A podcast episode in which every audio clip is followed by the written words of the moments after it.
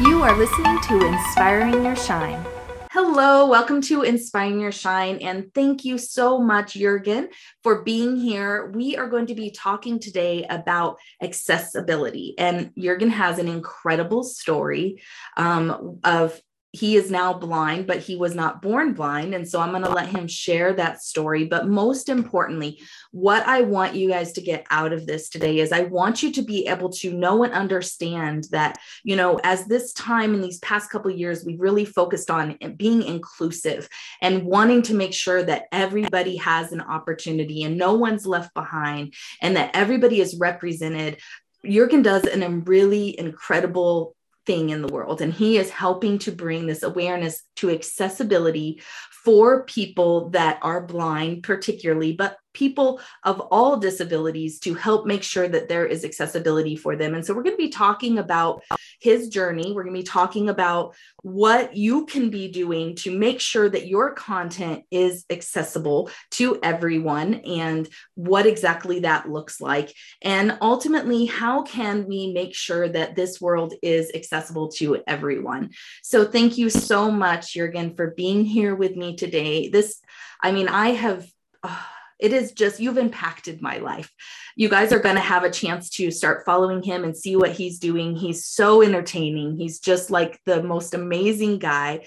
I literally watched his stuff for like an hour or two one day and i fell so much in love with him. And he has this lovely fiance named carrie also and she does amazing things. So i'm very excited for him to share with us today. And um, i think it's going to enlighten you a lot Hey, Rebecca, that was uh, an incredible introduction. I am very, very touched by it, and I'm very, very excited for our conversation.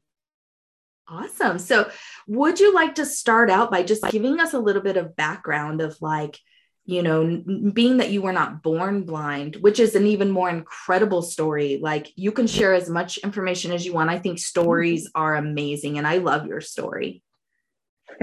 Thank you. I, I think you're right. I think it is important for people maybe to understand where I've come from. So, because um, it, it speaks to a lot about something I really believe in. But I I lost my eyesight uh, the summer of 2019. So rolling back to July, I could I had almost 20/20 vision in July 2019, and then over the course of a few weeks, my eyesight started deteriorating to the point by the start of August, I couldn't actually leave the flat uh, without a friend's help. Everything was getting very blurry. I didn't know what was going on. It was it was really scary. And I went to uh, a neuro ophthalmologist, which you hear the word ophthalmologist, eye doctor, neuro brain. So it's about how the brain impacts your vision. And I went and got a brain scan, and it turned out that I had a brain tumor pressing on the front of my on the front of my brain, pressing on my optic nerve. So that was evaluated, and it was clear that that was going to involve surgery. Wow. And basically, from there, I ended up having a nine and a half hour long bit of brain surgery where um, they did a right sided craniotomy, which my friends kept asking me before the surgery, did I want to know what that meant? I said, no, I don't. They can do it. I'll find out then. And but in fact, they cut from the height above my hairline, from the center of my head, all the way down to the side of my ear. Wow. And the surgery was meant to take seven hours, took nine and a half, but they were able to remove about ninety-seven percent of the mass, the tumor. There was there was a little hope that my vision might come back. I'll be honest, it was a long shot. Mm. It wasn't a likely outcome, but it was a possible outcome. And unfortunately, it didn't. And, you know, I spent a couple of months post brain surgery just recuperating as much as anything, getting my strength back.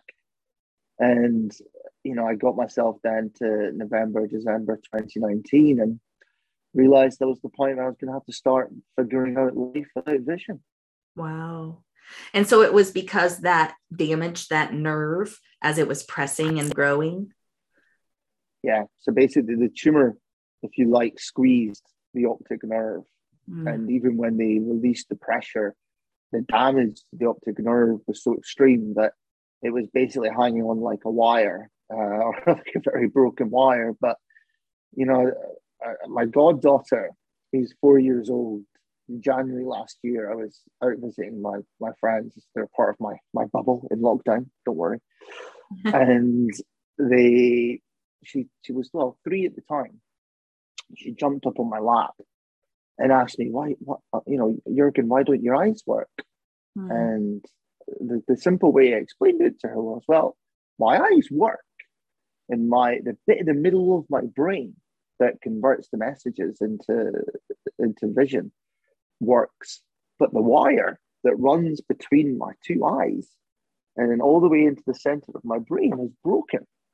So if you think about like all of those messages that get sent between your eyes and your brain, those messages are still being sent, but the wire in between is broken. Wow. That's so crazy. So what was life like before you lost your vision? Like, what kind of a career did you have? How has life changed? I think, without question, I am. Um, this is something I've talked about a lot. I'm actually just in the middle of writing an article about it. But um, we talk about, you know, privilege when it comes to white male privilege. Uh, I lived a very blessed life. Mm. Um, I come from a middle class family. I'm white, I'm male, I'm heterosexual, and I'm university educated. So when it comes to the game of life in terms of how our society rewards people, I was doing really well, and I had every advantage in life, really.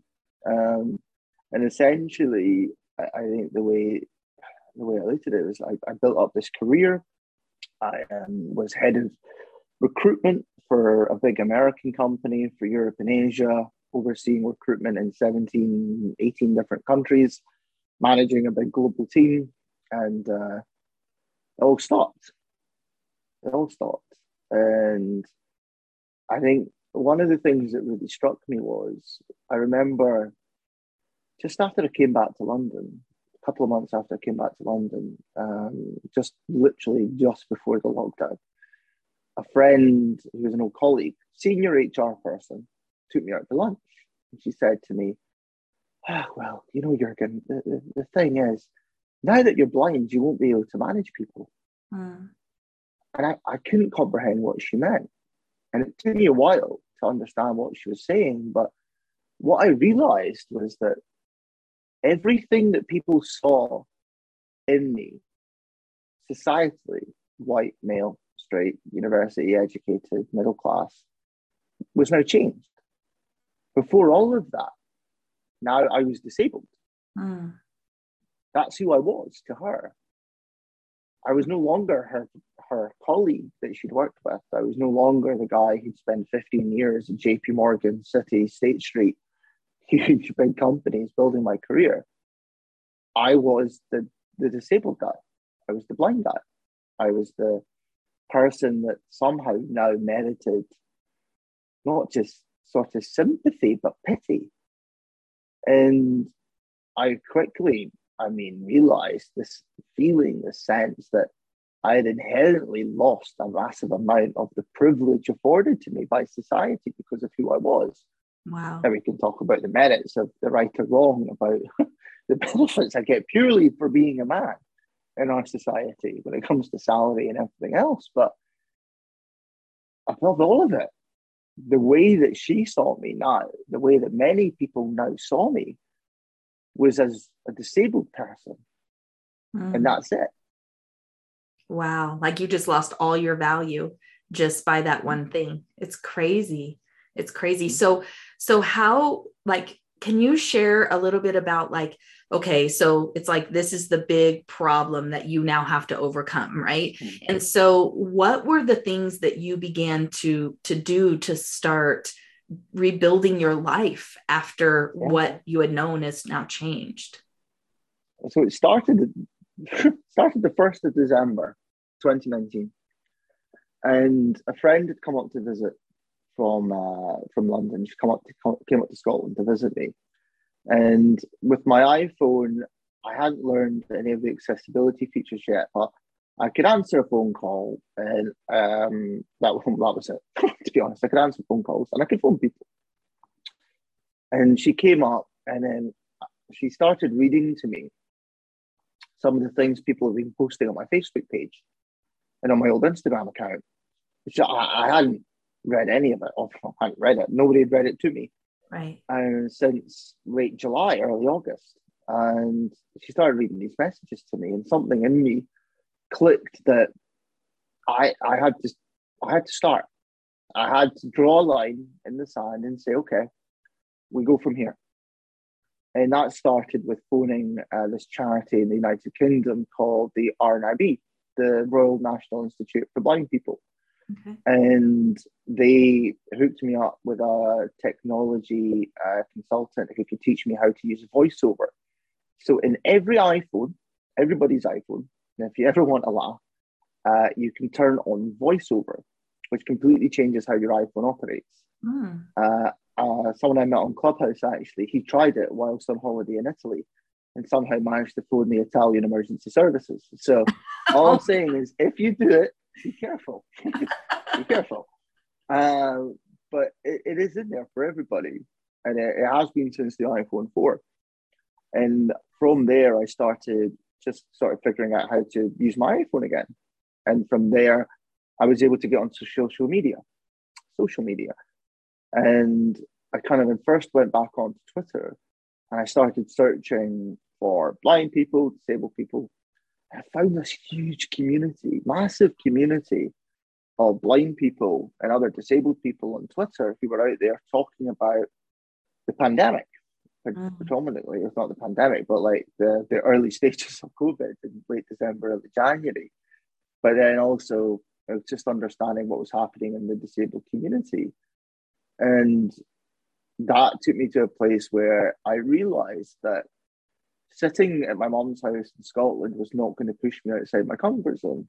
Wow. It wasn't going to make me have to relearn things and reteach myself how to do things. So by late January, I moved back to London.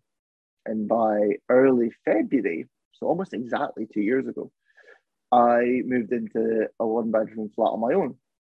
And I remember the time, everyone was like, You can't live on your own. Why not? Well, um, yeah, because I'm white. Yeah, I can live on my own. I'm not going to burn the place down. Don't worry. There's no gas. It's all electric. The chances I'm going to burn the place down are very limited. So don't worry. And I just started, well, we started going one by one. What do I want to do? Okay, I want to get back to work. So, okay, I'm going to have to go to occupational health. I want to go back to the gym. Okay, and get taxis to take me to the gym. I can do that. Um, I want to, well, I started eventually. I said, I want to learn to cook again. I love cooking. So, you know, I bought a George Foreman grill. That was me relearning how to cook in a very simple way. And just bit by bit, I started to look at all of these different things. And I realized that, and it's a phrase I use a lot, is I had to learn how to look at controlling the controllables. I mean, having lost my sight, there were so many things I was no longer going to be able to change about my situation, wow. about my life, about the world around me, about all of these things. But there was lots of things I could do. There was lots of things I could focus on. I could learn to get better at technology with assistive tech. I could learn how to cook again. I can learn how to use a white cane and get start being able to get myself out of the house again. And yeah, that was massively slowed down by COVID when it came in March. But essentially, those were all the things that bit by bit I started to improve. And I realized that even if every day I took a really small step forward, it was a step forward. Some would be bigger than others. Sometimes I'd take a step back because I'd lose a bit of confidence. But mm. that was the only way that I was going to be able to get myself to a place that I wanted to be in. Wow. Like such an incredible incredible story. And one of the things that i teach all the time is is like helping people to discover their purpose. And one of the things that i talk about in discovering purpose is um, your pain will often lead and and support your purpose and the way that you end up showing up in the world. As much as people want to avoid that it is the pain in our lives that end up shaping so much of what we can now bring to the world. And as i'm listening to your story it's just like so incredible because i'm i'm listening and i'm thinking okay so he wanted to get back on social media because he wanted to be connected again. He could no longer you know see and live life the way that he wanted but he wanted to stay connected and it's important to you. It's a value of yours. And so you did that. You you got independent by moving into your flat you overcame the fears that everybody else had for you and how interesting it is that whenever we want to do something new and we want to lift ourselves back up into a new higher level, how people around us want to try to keep us so safe. But in that safety, we can't continue to grow. And so I, I love that you were like, no, I'm doing this. And then I thought it was really cool how you wanted to start cooking. So you got the George Foreman grill and you allowed yourself that opportunity to build your confidence up in the cooking so you didn't just start with your you know flambés and the, the really cool things that you know how to do you know? I think that it's just such a cool testimony of, of how life works and how successful people become successful is implementing these things that you've now shared in your story about taking the risk giving yourself grace and building up your confidence in by just trying and experiencing things. And you reached out for support by going to that blind um, charity and asking for what they could maybe do to help you is really cool too. And that's so all these little lessons in your story is just absolutely incredible to me.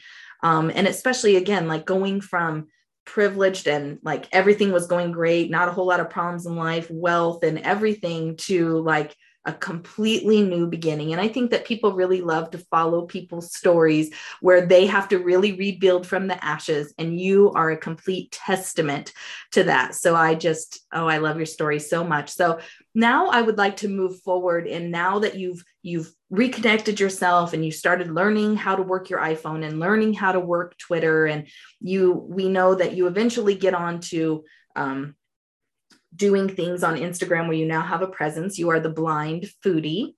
And um, it's really cool, you guys. He he cooks on there. He shares really funny, humorous reels, and there's just so much great content. And of course, he's doing a lot of content, really helping people to create more accessibility for people.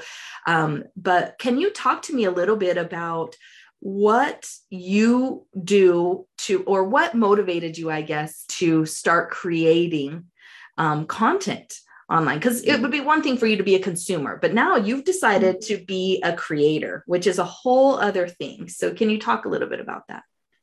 I, would say i'm an accidental creator um, and even more so an accidental influencer in that when the reason i started the blind foodie was that when i moved in on my own and particularly when lockdown started. So, you know, 23rd of March in the UK, 2020, everybody was messaging me terrified about how the hell is he going to survive us?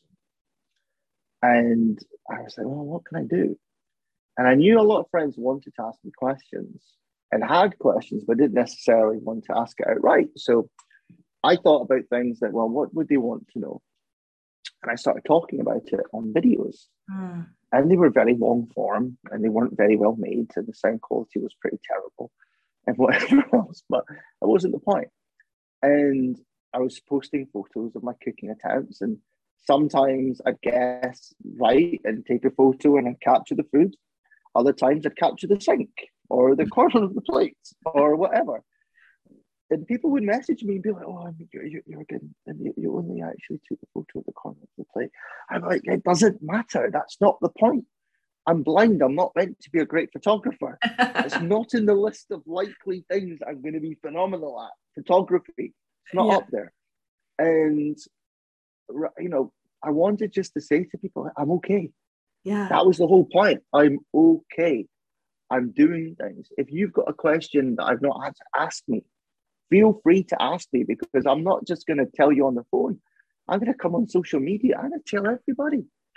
And if anybody wants to listen to it, they can. And if they don't, they don't. But at the same time, if you're ever worried about me and want to know what I'm up to, you can pop on there and have a look. And if you want me to talk about something you haven't, I haven't thought of, you can message me and I'll talk about it. But I thought I wanted to demystify my disability to some extent. Because I think what I realized was if I thought about it from my own perspective of how would I have coped if this had happened to one of my friends, mm. I don't know that I would have, if I'm honest. And rather than thinking, everybody thinking, oh, well, can, can we ask that? Can you say that? Are you allowed to ask that? I thought, I'm just going to go, go out there and say things and let people know that it's okay. And, you know, what I'd say to anybody is, and it kind of goes to something you said, sometimes you've got to let your mess be your message. And I know it's a bit of a social media cliche these days, but it's true. It's true. And I did it. And then the next thing I knew, another big uh, vision charity in the UK approached me to be the front of their campaign um, at the start of the lockdowns about blind lockdown life. And the next thing I knew, Stephen Fry's tweeting out a video of me doing this campaign. And people are messaging me going, why is Stephen Fry tweeting videos of you? I'm like, well, I don't know. um, it was just part of what happened. And that for me was the purpose about why I want, it's how I became a creator. And I think when I realized the the freedom I felt posting, for one, but I realized as well that I could impact not just my friends, I could impact other people. I could reach, I because I found this voice inside of me that I was willing to go out and talk about these things. Yeah, I could go out and talk about these things on the behalf of other people like me who didn't have that voice, mm-hmm. so that someone might watch my video and they might learn something. And maybe they're the person that interacts with a blind person and it changes how they manage that interaction. Or they might send it to a friend and it you just don't know who who it changes something for. Because ultimately what I realized was that from before my disability, I would have been rubbish because I knew nothing about visual impairment. Mm. Nothing. So I can't expect other people to know more than I knew when I was in their shoes. So I saw that then as my responsibility to try and do whatever I could to make sure that as many people as possible got the education I ever got. That is so powerful. I just love you just have the best attitude and you're just such a warrior. You just have like the best spirit and I've been able to meet you in person. You came to Colorado and um Carrie is also from there, his fiance, and they actually have a really cool story because they met in a clubhouse room. I understand, right? Yeah, she she is my girlfriend, uh, not my fiance. Oh, I'm sorry. um, uh, as she keeps telling everybody, something has to happen before she gets that title.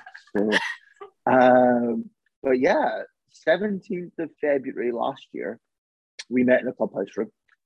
Um, we, I admit that I then started following her around Clubhouse a little bit, maybe. And uh, she, her family's from Scotland, but she grew up in Colorado from the age of five. And we met in this clubhouse room. We started following each other around, it turned out. And then towards the end of April, we had a conversation about the fact that we liked each other, but lockdowns meant that seeing each other wasn't yet possible. August 11th, we met for the first time in Iceland. Uh, we went on a five day holiday to Iceland and met for the first time in person. And then uh, she came over here in the September for what was meant to be two weeks and turned into six and a half. then I went to Colorado uh, for Thanksgiving and stayed for three and a half weeks rather than two weeks. And then just before Christmas, she moved to Scotland. She moved to Scotland. She moved to London, uh, of all places, and we are now living together. Uh, here in London. And it has been an absolute roller coaster. But at the same time, again, I mean, you know, you want to talk about accessible social media. For a blind person, social audio has been revolutionary. Yeah. That's why I ended up on Clubhouse. Mm-hmm. And, you know, a quick story I've told a couple of times, but in some ways, I met Kerry because I went blind.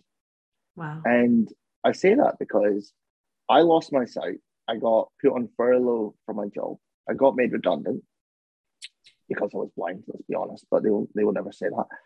I took a job with a charity helping people get into work who were disadvantaged because I'd lost my sight, because I'd become unemployed for losing my sight. Mm-hmm. I then found myself uh, in a meeting with one of our trustees who said, you need to be on Clubhouse. I was like, what on earth is Clubhouse? And she told me what it was. And I was like, a social audio app. That sounds amazing. Because, hey, for a blind person, all the content's going to be accessible. Yeah. And I joined Clubhouse February 7th. I ignored it for a week. And then I was on it for a couple of days when I met Kerry. And, you know, I fate, serendipity, the stars colliding, whatever. Call it what you want. I've said it before. I didn't used to believe in those gushy love songs on the radio, but I, I do now. I have to yeah, say, and. Yeah, that's, and that's, that's why I thought you guys were fiance. You know, like because I met you in person, I got to see how you guys interact, and like you, you just it's definitely a love connection. You know, it's a it's a really nice match, and um, and so I didn't mean to speak out of no, turn. Not at all. It's just in case when she listens to this, I just feel as if I need to clarify. oh, that's funny.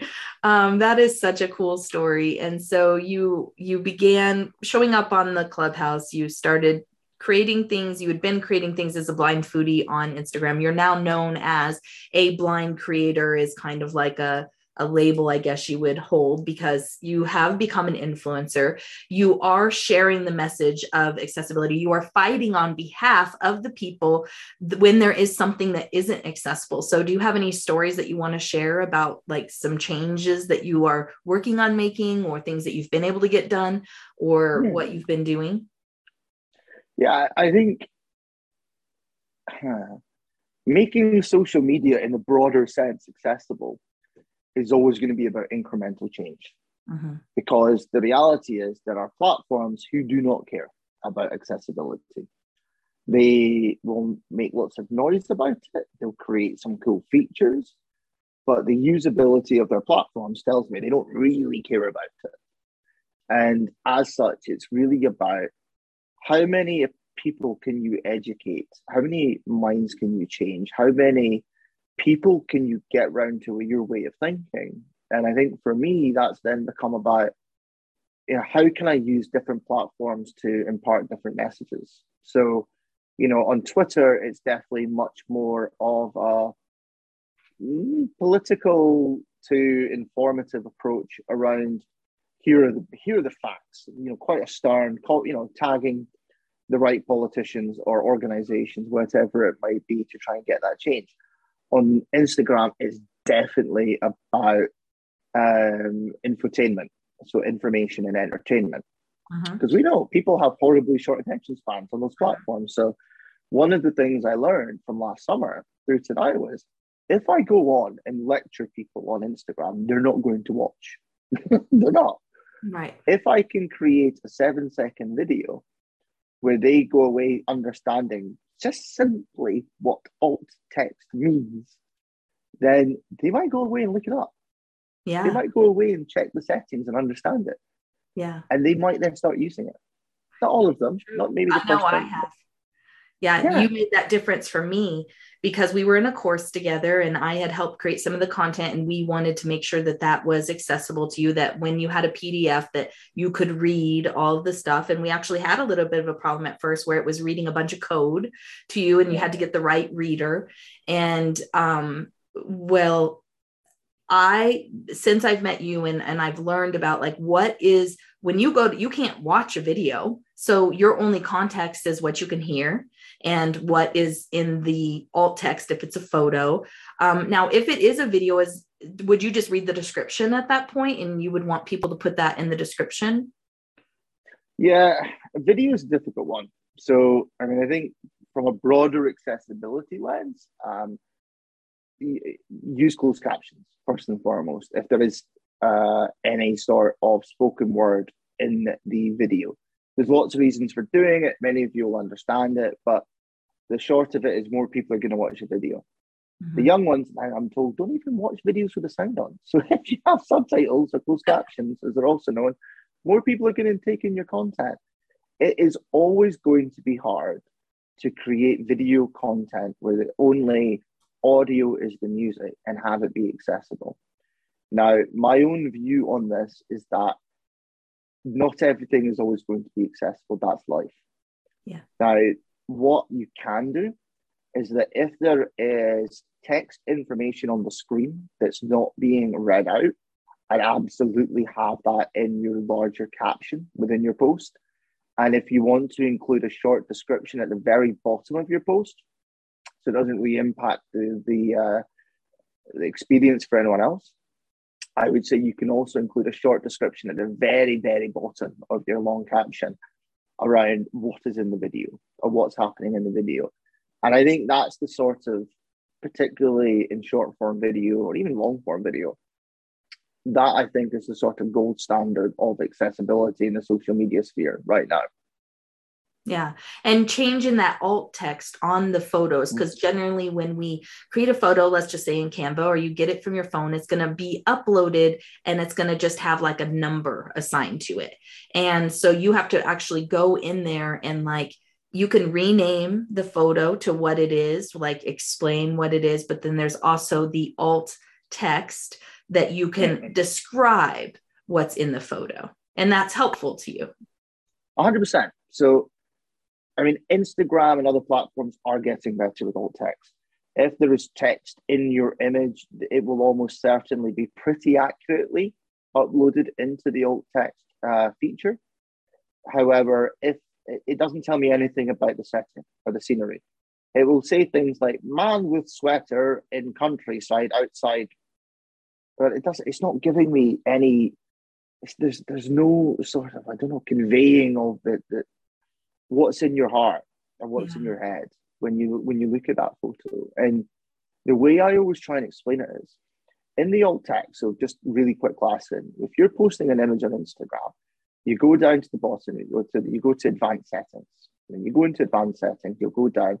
You'll see accessibility. Then you'll see write alt text, and you can go into that box, and you can. It is an unlimited field. you can be as verbose as you want if your Instagram coach is telling you that you can only say 100 words in your caption or you've got to keep it short here, no, you can go as long as you want. Yeah. And I would say, imagine you're looking at the photo and you're on the phone to a friend and you are trying to convey this photo over the phone so that they can build up a picture in their mind because the majority of blind people lose their vision during life, not at birth. Mm. So most blind people, not all blind people, but most blind people like me, we can conceptualize color. We know what a waterfall looks like, or a sunset, or a beach, or a mountain. So the more description you can put into that, the more someone's going to get from it. Like when I hear a really good alt text, an image builds in my brain immediately in my mind about what this is, whether it's a plate of food, whether it's a setting, whether it's a whatever it might be, it doesn't matter. It it just it adds so much value to the experience that other users are having on the platform. Mm-hmm. Now, if you are a business owner, I'm all about bringing the commercial viability or rationale for it too. Yeah. If you are a business owner and you write alt text properly, it helps your Google Analytics. Absolutely. So Google, Google Analytics, as you will know, Rebecca, now pulls in the alt text to verify the content of the photo. Uh-huh. So if you use alt text properly and you properly validate the content of your photo, it's going to help with your business too. So it's not just about helping people like me, which you should want to do because you want to be nice to people, don't you, boss? but you, it's it's also makes good business sense. It is. It definitely is because they're going to prioritize what you've written in there and it's going to put more context to what you're saying so that when somebody's putting in a particular search phrase and you've addressed that and it's in your photos and on your website, you've put alt text in every single photo on your website, it gives so much more authority to your website in those keywords and those keyword phrases to match you up with those searches. So 100% it works. Every advanced course that you will ever hear on like SEO, um, search engine optimization will always talk about using alt text. So I agree. It is not just to be a nice person, which I hope that all of us will want to now that we know and love Jurgen, we will want to do that. And I went back on and I'm still getting in the habit you know but i have went back to things and been like oh jürgen and now i have this vision in my mind of you and people like you that i want to make sure that i'm just doing that extra little bit of effort to be a kind human and to um, thinking about like gosh if that was me what what well, i would appreciate that so much you know? So i think all of us for sure no doubt we at least need to be doing the alt text but what are some other things that can be done? Is there anything else that can be done Oh, there's loads. There's loads and loads. So, like I said, for your video content, you absolutely want to use closed captions to help deaf and hard of hearing people. Uh, there is almost similar in a way to alt text. There is now a massive amount of users who don't listen to Instagram. Uh, they just watch it on silent mode. On mm. I don't know why, but it, it's a because a lot of people a, ingest it in bed and their partner might be sleeping. Yeah, well, you know, in earbuds, school. I would say. it happens, right? And ultimately, there, there's a big piece of around there. So, 100% closed captions in your videos is a big one. Mm-hmm. Um, when it comes to your hashtags, uh, something that's called camel case. So, camel case is literally just capitalizing the first letter in each word in your hashtags. So, in the case of camel case, the C and the C. Now, this does two things it, uh, for anybody who's just reading your hashtags, if it's a complicated one, it's much easier for them instantly to pick up what the words are within your hashtag. But for visually impaired users like myself, it means that our screen readers accurately read out what it is. So if you are just trying to give a really good example, um, rather than, uh, so say you did hashtag what a day, it'd be capital W H A T, capital A, capital D A Y. It's the difference between cap, hashtag what a day and hashtag what a day. You know, it it turns it from being three words and from one word into three words. Yeah. And it, it's it's a quite a simple thing, but it has a it makes a huge difference. It makes a huge difference. And actually increasingly with some of the way in which hashtags are recognized within some of the platforms, uh, it does actually again impact it because some of them are now recognizing uh, the difference between three words and one word based on capitalization. And it actually identifies them as different hashtags in some cases. I don't know for why, but it does because I've noticed it on a couple of platforms. And that's huge because those hashtags are those mini search engines. So even when you're trying to search for something, um, yeah. you know, then it's going to be a miscommunication between the the app and that for you to find mm-hmm. things. And so I love that. That's simple, simple things that we can do. So can you share with us as we're wrapping up here? Just, you know, I'm not going to keep you here forever, although I love being with you. Um, as we're ra- starting to wrap up here, what are some other things that just have really like been surprisingly bothersome to you, like that aren't accessible for you? Um, and then we can talk. I would like to end with your like little airport story. And because that was one of your viral things that's really been making an impact. So, um, yeah, can you share like a story around what's been really annoying or hard? Oh, for sure. So I think for for any brands listening to this, if you are going to put out content marking a day, so International Braille Day, International People with Disabilities Day, International Blindness Awareness Day, everything. There is literally a day for everything. Yeah. If you put out content celebrating that day, which I understand, make sure it's accessible to the community it's talking about because the amount of times that happens and it's not is absolutely bewildering. Um, so that's definitely a massive one. I would say on the online world, if you are a creator, do the alt text. It's just do all the things we've talked about. It makes sense. If you have a business website, um, there are a number of platforms you can try to check the accessibility of your site. So there is a platform called Silk tide. Silk is in the fabric, tide is in the ocean, where it will very quickly do an assessment of the coding within your website and highlight accessibility issues. Um, amount of websites where coding is bad, button labeling of buttons is bad, uh, links don't work, uh, all sorts of things when you're using a screen reader. Mm-hmm. Check your websites, use Silk Tide. It's free and it's really quick and it's really easy and it just gives you a really quick understanding of whether or not your website's likely to be accessible to people. And before we move on to that story, I'll tell you one massive reason why, huge reason why. The spending power of disabled people in the United States of America is $474 billion on a, a year. Wow. $474 billion. That is the spending power of disabled people in the United States. In the United Kingdom, it's around about 240 billion pounds. It is a huge market. When you exclude us from your businesses, from your websites, and from your services, not only do you disser- do yourself a disservice, but you also risk losing out on a massive market and a huge amount of revenue. And I can tell you, disabled people, when we find services that we like, when we find services that work for us, services that are accessible, we tell each other. Yeah. Because we all follow, we don't all follow each other, that'd be crazy. But we're in very large networks of each other on different platforms, and you will get a following from it. Yeah, that is so cool. I love that. And that's another huge incentive um, other than just being nice. Um, so I love that so much. So um, you had a bit is is the post that you made at DIA, which I'm from Colorado, so it's just really interesting to me. At DIA, you had an experience and you made a post about it and uh, raised awareness about it, which is great because that's what makes change. You know, um, is that your most viral post yet?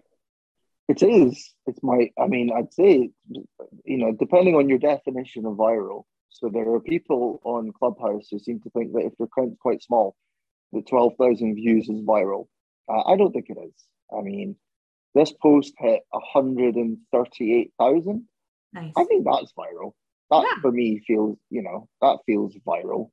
Yeah. Uh, I mean, I've got a little over two thousand followers, so that's a huge reach to attain mm-hmm. um, from that. And I mean, I guess in short, what happened? Yeah, I was I was in Denver International Airport. Um, I was on the receiving end of a few Instagram DMs that I needed to create content because I hadn't been for a little while, and I was stuck in this moment, which was very familiar to me because it's happened before. But I somehow just captured this emotion within it. Now, effectively, when you're blind and you go through an airport, there is an assistance team who takes you through security and takes you to your gate. Now, they will atypically then normally just leave you in the vicinity of your gate and then come back to you a few hours later. It's not what happens in every airport, but that's generally what happens, unless you want to pay to get into the business life. So, uh, Kerry had taken me to DIA, Denver International Airport, I was flying with British Airways and went through to security. And they took me to the gate. Now, my flight wasn't for another two and a half hours. And I was asked, well, what, what do I do if I need the bathroom? And he, he just didn't say anything and walked away. And I found myself then in the situation where about 40 minutes in, I realized I need to go to the bathroom. And people might say, oh, you could have asked someone around you. Would anybody else reasonably expect to ask a complete stranger to take them to the bathroom? Right. And feel safe doing that? Would mm-hmm. you, well, here's a question. Would you ask a stranger in an airport to take your child to the bathroom? Right. No, of course you wouldn't. Uh-uh. So why would I ask a stranger who I don't know to take me to a bathroom when I can't see who they are? They could mm-hmm. do anything. Mm-hmm. That's really not safe. Clearly, it's not safe. And essentially, I started phoning the airport and I got through to the airport's customer relations team who said, well, this is a British Airways problem. They, they manage the, the assistance within the terminal. So they said, we're going to contact them. We'll let you know. Okay. Half an hour, nothing. An hour. They, they've told us they're on the way. Nothing. Hour and a half. Uh, uh, well, um, we'll, we'll phone them back. And then nothing. Now, an hour 45, I get this phone call. Um, our boss, the, the, the director of customer relations for the airport, the head of customer relations for DIA, now the fifth largest airport in North America, um, he's been watching the, the CCTV. He can tell that they're not even in the terminal. I was like, okay. So the next thing I know, this chap, the head head of client relations for the airport, is at the BA desk about 30 feet away from me, shouting at someone, and then presents himself in front of me and introduces me and says, Look, will, will you allow me to guide you to the bathroom? I was like, Yeah, let's go. And uh, he subsequently submitted a number of ADA complaints against BA staff, a couple of airport staff. Changes have been made to the way in which the airport now manages assistance programs uh, completely. BA's programs locally are all being changed, their global policies are being changed. Um, I end up getting upgraded to business class. But the the reel that I made was me looking to camera, looking side to side, sort of looking lost and shaking my head. And then the song that just sort of captured the emotion of it. I'm in the airport and wearing my mask, and across my eyes, accidentally, I have to say, is the text that says, How would you find an airport bathroom if you were blind? Yeah. I can't um, even imagine how scary that would feel. Yeah. And, you know, it did it did okay. It did three, four, five thousand to begin with. And then about a week later, I looked at it and it jumped up to 10,000. I was like, that's got to be a glitch. Then it was 12,000, then it was 20,000, then it was 30,000. And then it just kept going and going and going and going. Wow. And I get, you know, I had a lot of contact from British Airways, unsurprisingly. I've had contact from Denver International about it. And it it just it, it reached people I guess. It was the first time that I'd understood how to take my message, take the things that affect me, that bother me, that worry me, that affect me, mm-hmm. and put it into a framing where anybody in that second, in that moment, could try and envisage, imagine, contemplate how that would feel. Mm-hmm. And that's what I would say to anyone. You know, like we talked about, let your mess be your message sometimes. Mm-hmm. Be real. Convey something that means something to people. Because if you can do that, if you can create content that conveys an emotion, an experience that you've had, you are far more likely going to get a meaningful bit of engagement with someone, a, a more long lasting piece of engagement from someone because mm-hmm. they feel connected to the moment that you had because something inside of them says, I wouldn't want that for me.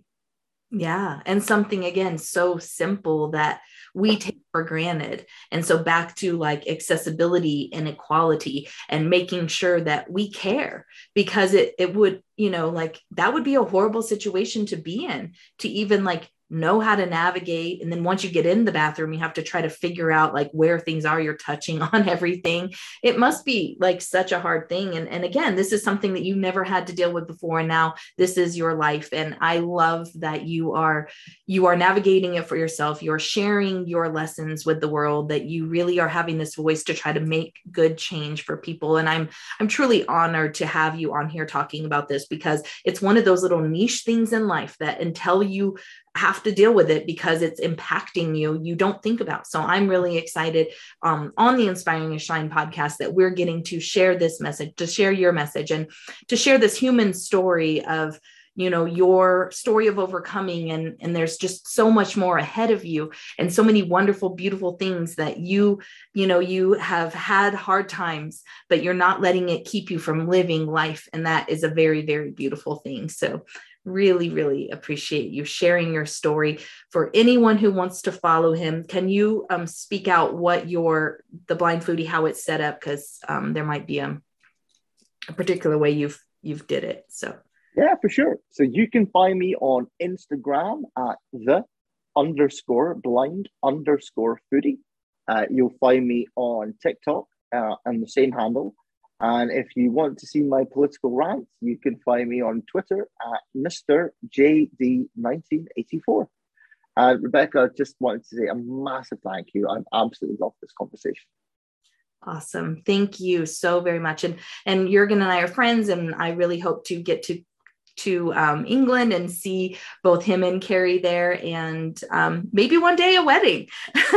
we'll we'll have to Maybe that's ahead one day, even though I was trying to hurry it along. So, thank you again for your time, and we will be staying in touch. I look forward to um, updates from you and new things that you are doing. And um, I just really want to encourage anybody who has taken the time to listen to this story that they will make the effort to make things more accessible and do their part to make it a more accessible world. And are you still thinking about doing the um, the accessible universe or what is it called? The accessible I'm, pl- I'm plotting i'm plotting a podcast at the moment uh, called the accessiverse. Accessiverse uh, such a cool name yeah i'm really looking forward to that and i think it's very much needed and how cool to like have other people be sharing their stories and their lessons that they've learned and obviously anyone who has went through something like what you've been through um, you have like massive character and just incredible um, story of overcoming. So thanks again jürgen and we will be in touch. Thank you